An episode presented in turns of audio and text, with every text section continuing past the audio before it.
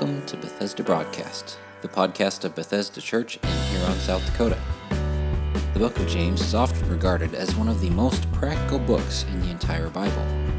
As we are coming near the end of this short book, we hope and pray that these messages have been practical to your own walk with Christ. Today, Pastor Roy will be looking at the last few verses in chapter 4 with a message entitled Plans, a Matter of Providence.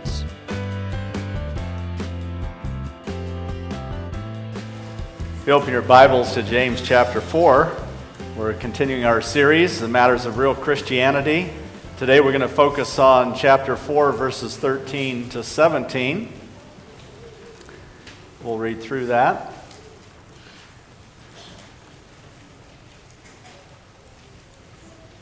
James says, Now listen, you who say, Today or tomorrow we will go to this or that city spend a year there, carry on business, and make money.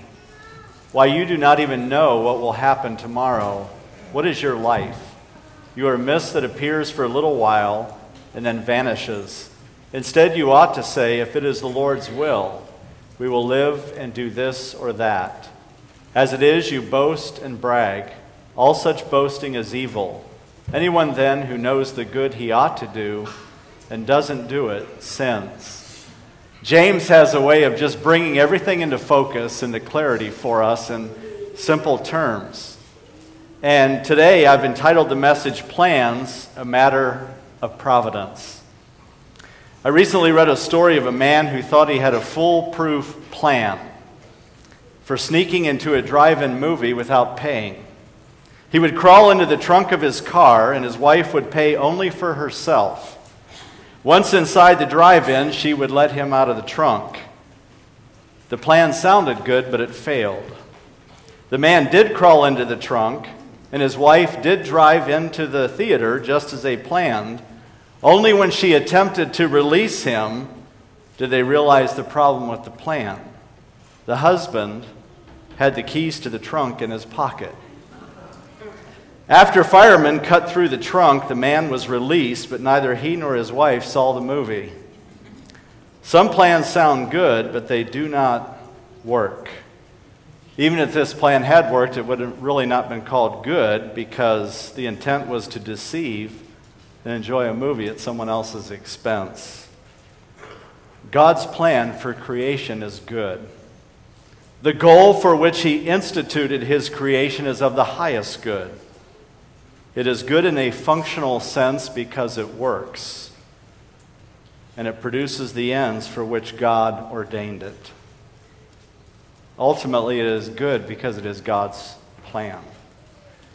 James tells us three reminders that I want to give us today that I think are, are crucial for us to remember as we are making our journey through life. The first reminder is this what I achieve in life is from God's hand. What we achieve in life is from the hand of God. And then I want to give another statement right after that, and that is that we are to beware of personal achievement at the expense of our relationship with God. We can live life in the fast lane, we can live too fast, to stop and reflect. Here in this passage, there is no evidence of prayer or seeking God's will. When you see, he says, Listen, you who say, Today or tomorrow, we will go to this or that city, spend a year there, carry on business, and make money. Nothing about prayer, nothing about seeking the will of God, but just making their own plans. Somebody said, Too many of us spend our time the way politicians spend our money. And I think it's true.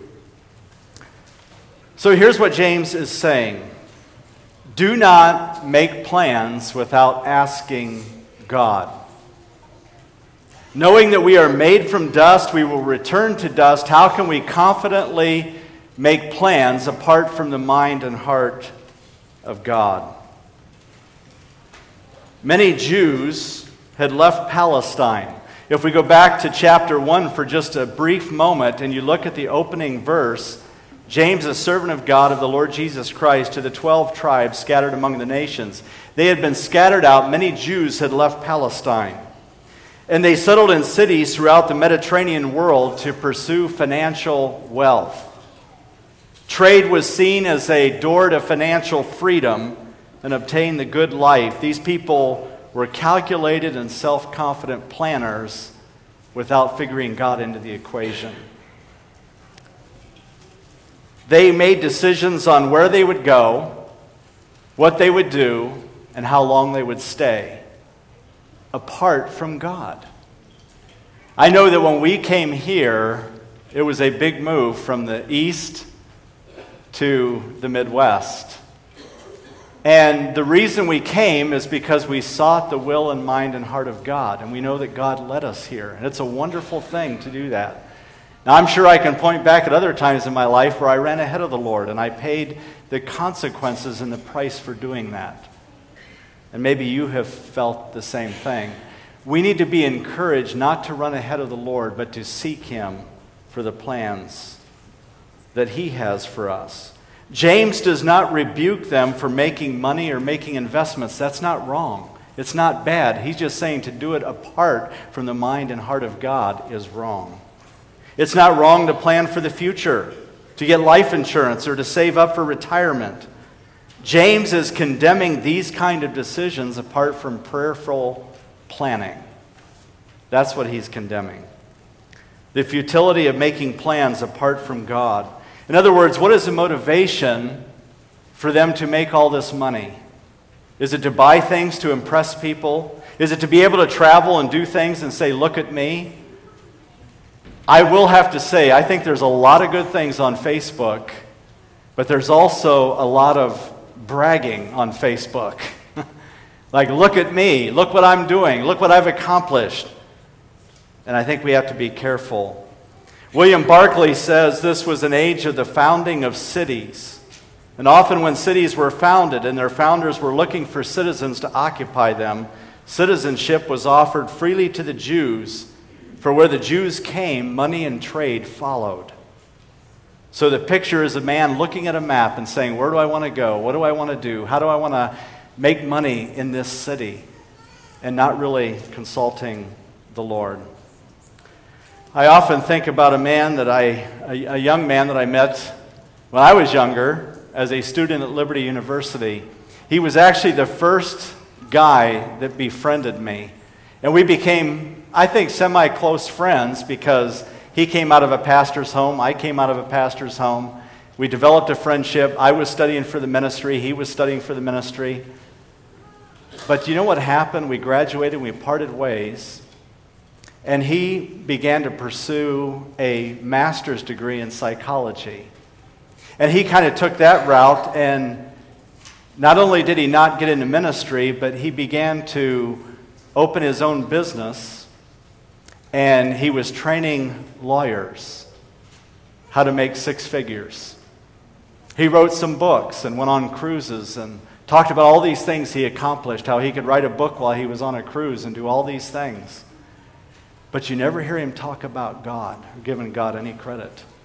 And the last time I spoke to him was a number of years ago, and at that point, he had not even donned the doors of a church for eight years making plans apart from God. Personal achievement at the expense of our relationship with God will take us far away from what the Lord has for us. I think our, our talk, or let me, let me say this first beware of chasing a dream that God has not sanctioned. Our talk reveals much about our relationship with God. Let me give you an example. In Daniel chapter 4, King Nebuchadnezzar has a dream.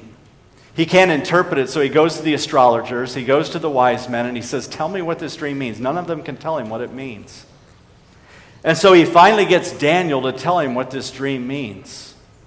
And Daniel basically tells the king that your kingdom is coming to an end, that you, you are gonna, your rulership is coming to an end. And here's what it says in Daniel chapter 4, beginning in verse 28. All, all this happened to King Nebuchadnezzar.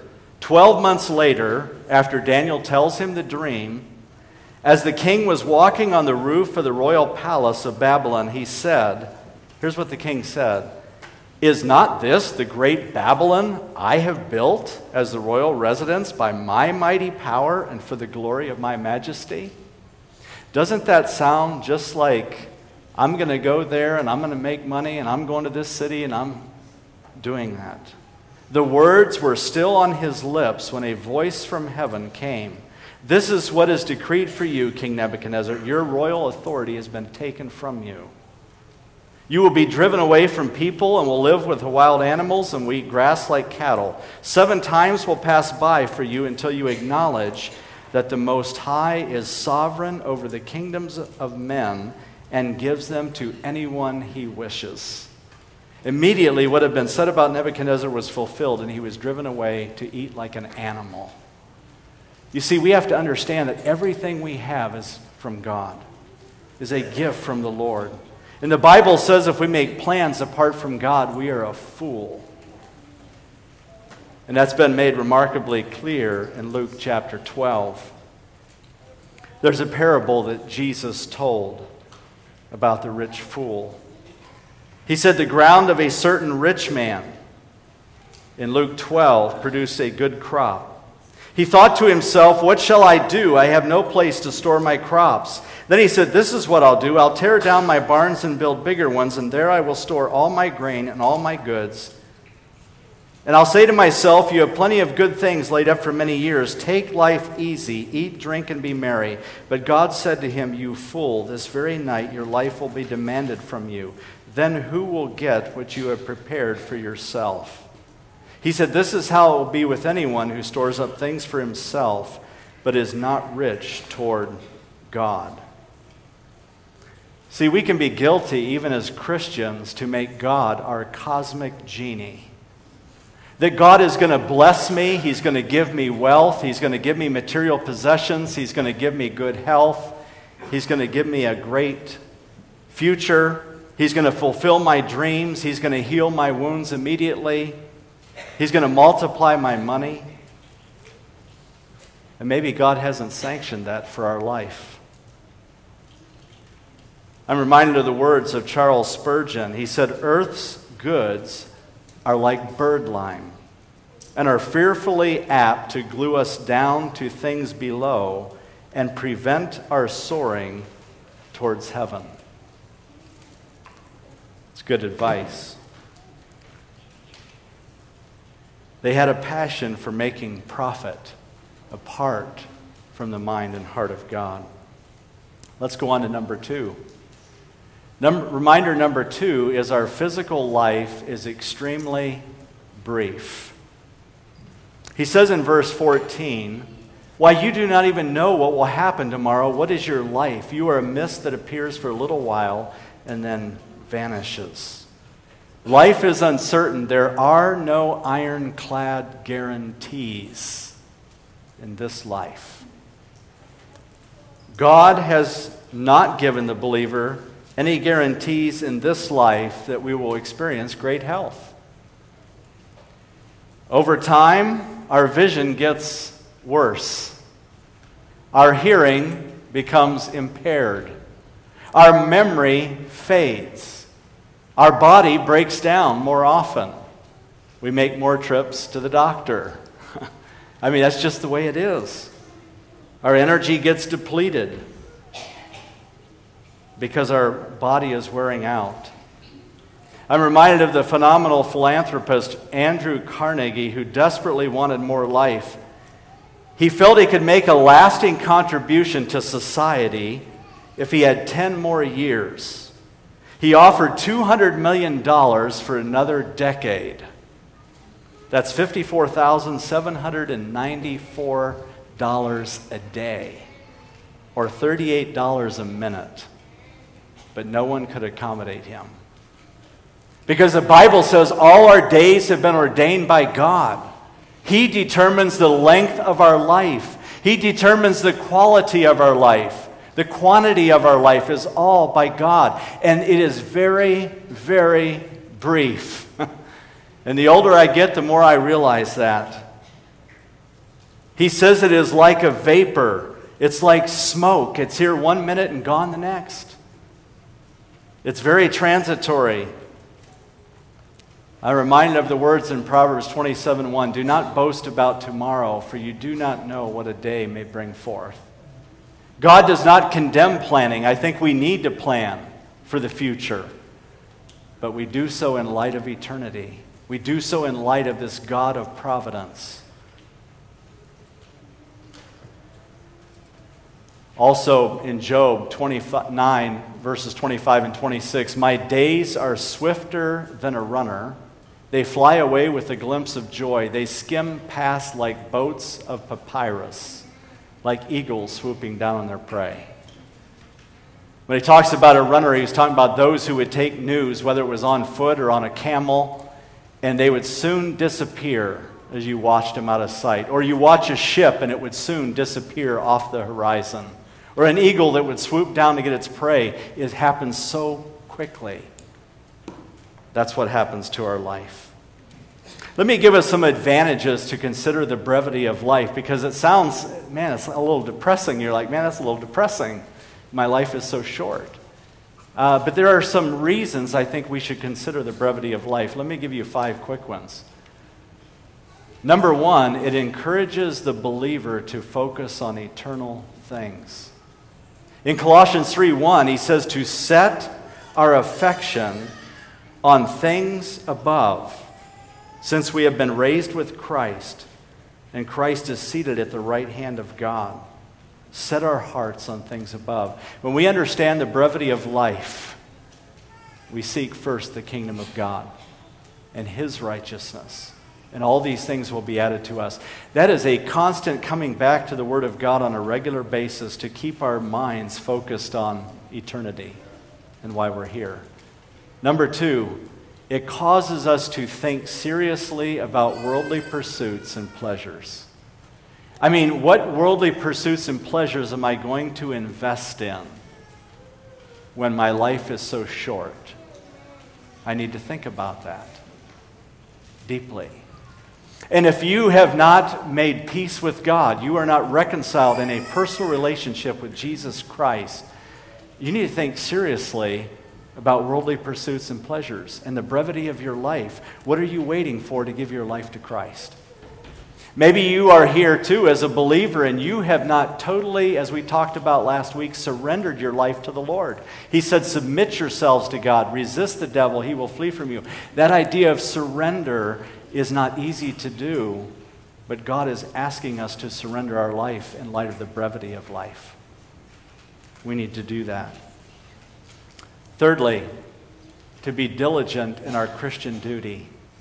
He says in Ephesians 5:16, making the most of every opportunity because the days are evil. And if we went back to the Gospel of John and look at the example of Jesus in John chapter 4, when he was journeying, he said he must needs go through Samaria.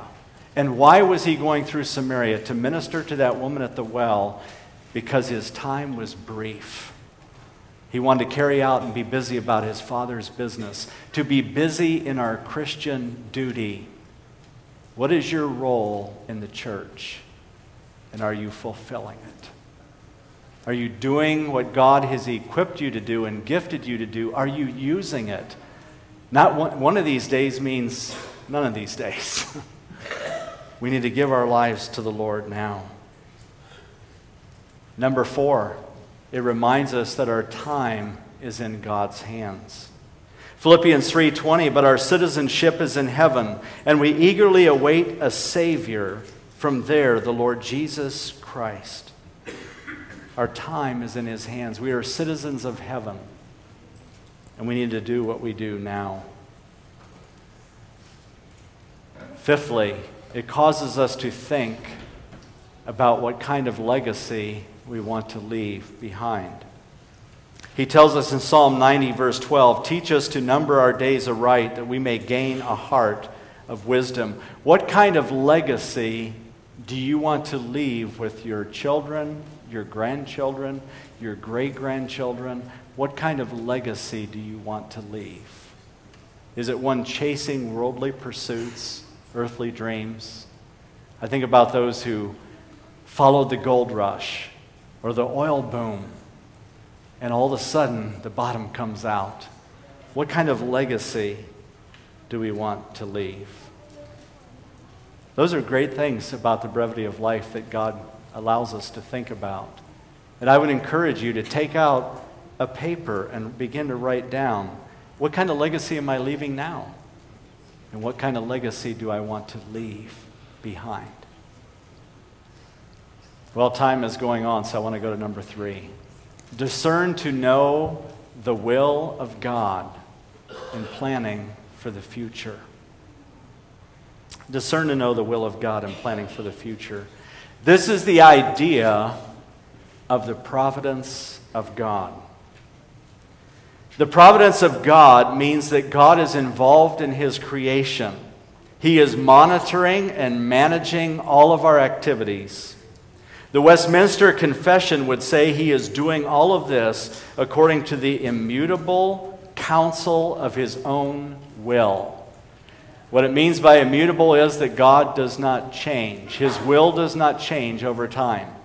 So many people in our culture are doing different things and say, well, it's okay, it's a new day. It may be a new day, but the truth has not changed.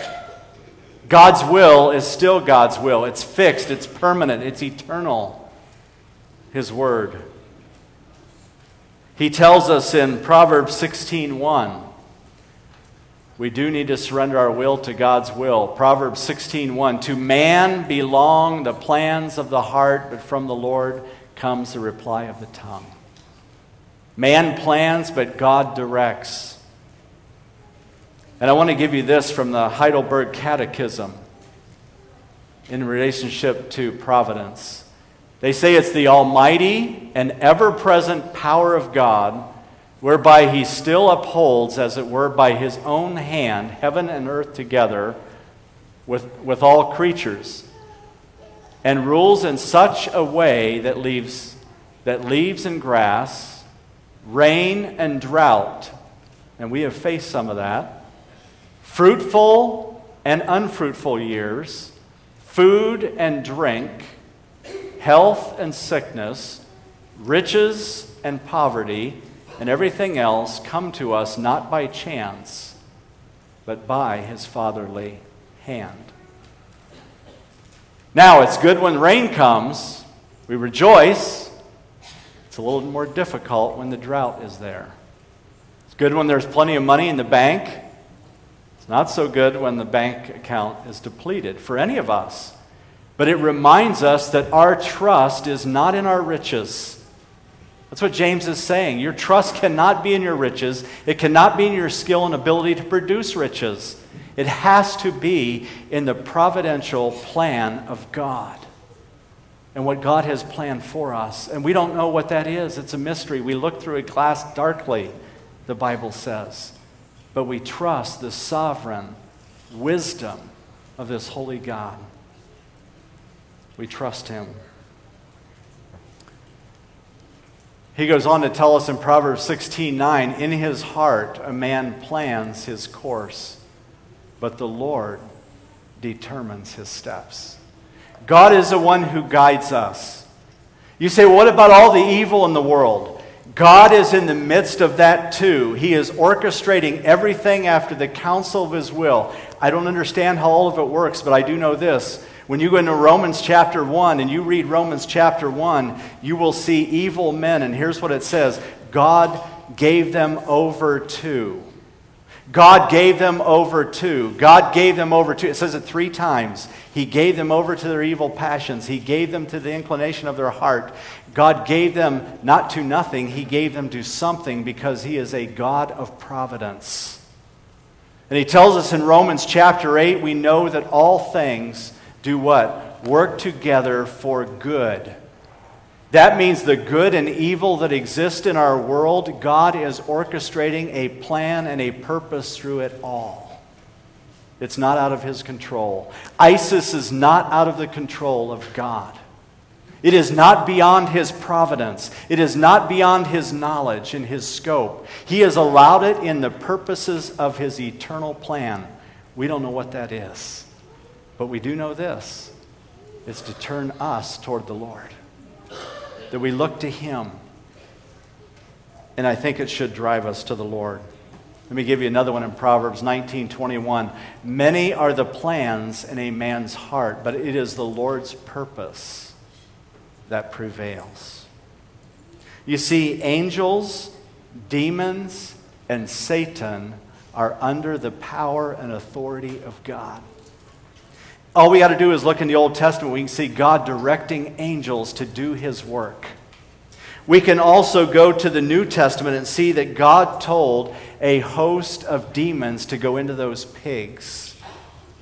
We can look in, in the Old Testament, and God told Satan he had permission to afflict Job with trials, but you cannot take his life.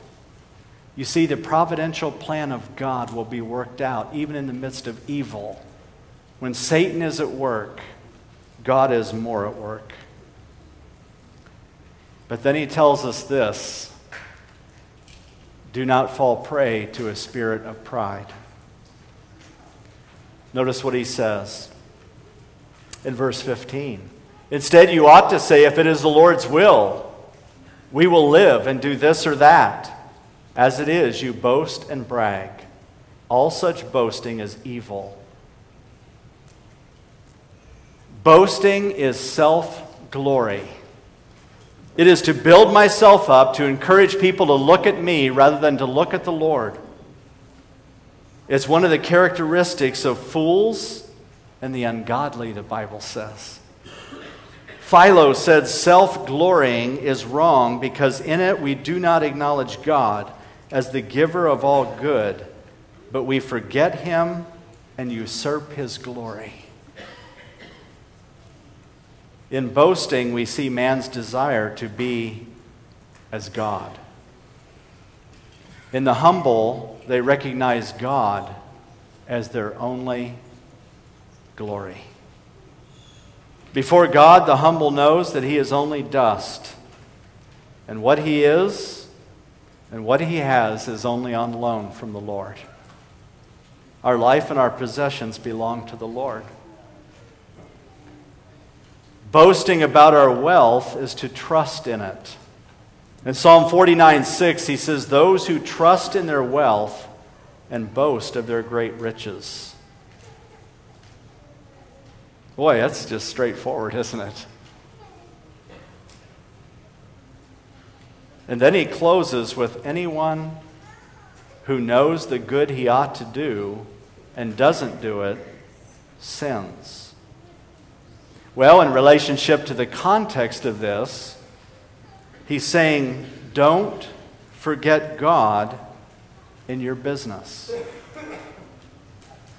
Don't gather wealth to the neglect of doing good with it. Live according to God's moral code and his divine providence. Here's what the providence of God does for us, because I know that's a big word and we don't use it a lot. And, and really, what it really means in simple terms is that God sees things beforehand. if you kind of break down the word providence, you have pro and video. Pro before and video to see. And God can see everything beforehand, before it happens. God's providence takes away our anxiety and gives us a sense of security. My security does not come from how much money I have or how much wisdom I have or knowledge. It comes from the providence of God because He can strip away everything I have in a heartbeat. Life can change in a heartbeat. It's only by the providence of God. And so in Matthew 6:30 he said if that is how God clothes the grass of the field which is here today and tomorrow is thrown into the fire will he not much more clothe you O you of little faith? God is going to provide for us. This sense of security that God gives us allows my trust in the Lord to grow and whenever somebody's trust in the Lord grows, you know how you can tell their trust in the Lord grows? They become more faithful to the will of God. That's how we know someone's growing in their trust. There's a faithfulness that comes with trust when we trust in the Lord. Let me close with this quote from John Calvin in relationship to the providence of God. He said, Gratitude of mind for the favorable outcome of things, patience in adversity, and also incredible freedom from worry about the future all necessarily follow upon this knowledge of the providence of God. Therefore, whatever shall happen prosperously and according to the desire of his heart, God's servant will attribute wholly to God whether he feels God's beneficence through the ministry of men or has been helped by inanimate creatures. For thus he will reason in his mind, surely it is the Lord who has inclined their hearts to me, who has so bound them to me that they should become the instruments of his kindness. And that's what God has done. He has demonstrated his kindness to us every moment of our lives. Let's stand for a word of prayer.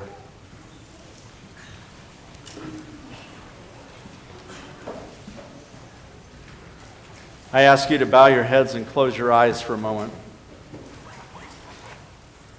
Let me ask you where you're at in relationship to what James is telling us about. Are your achievements attributed to the hand of God? You've sought the mind and the heart of God. You're not making plans without God. If you don't have God, then you're making plans without Him.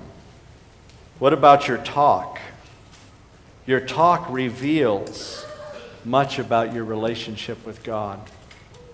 Are you chasing a dream that God has not sanctioned in your life? What is it you are hoping to achieve? What about the brevity of our life and our legacy that we are writing each day? Is our legacy in line with God's Word? Our Christian duty. Are we fulfilling our Christian duty? Are we telling God, you know what, God, I've got you in mind for the future?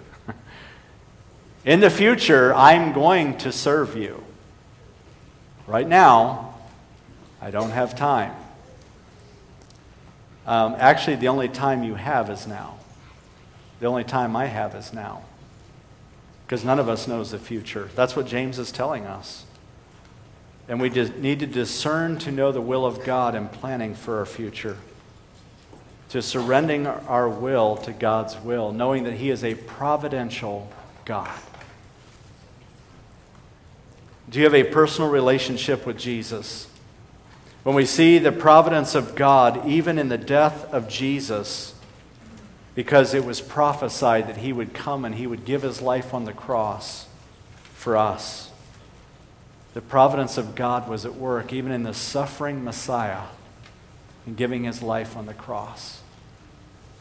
I'm reminded of the song that when he was on the cross, I was on his mind. When he was on the cross, you were on his mind. He wants to reconcile us to himself. It doesn't mean that when I give my life to Christ that I'll have a bed of roses. No, I could face suffering. I can face discouragement, depression, any of those things we can face, but we won't face them alone.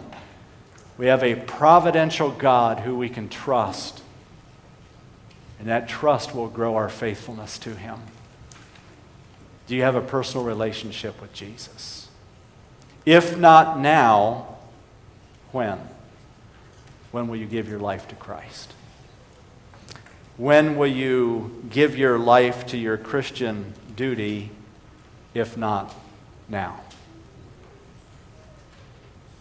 If you have questions about your personal relationship with Jesus or you have a special need that you would like prayer for, I would be glad to pray with you. Or grab another Christian brother or sister who can pray with you. That's why we're here. We're here to do life together, to grow together, to encourage one another in our walk with Christ. Let's bow together for a word of prayer.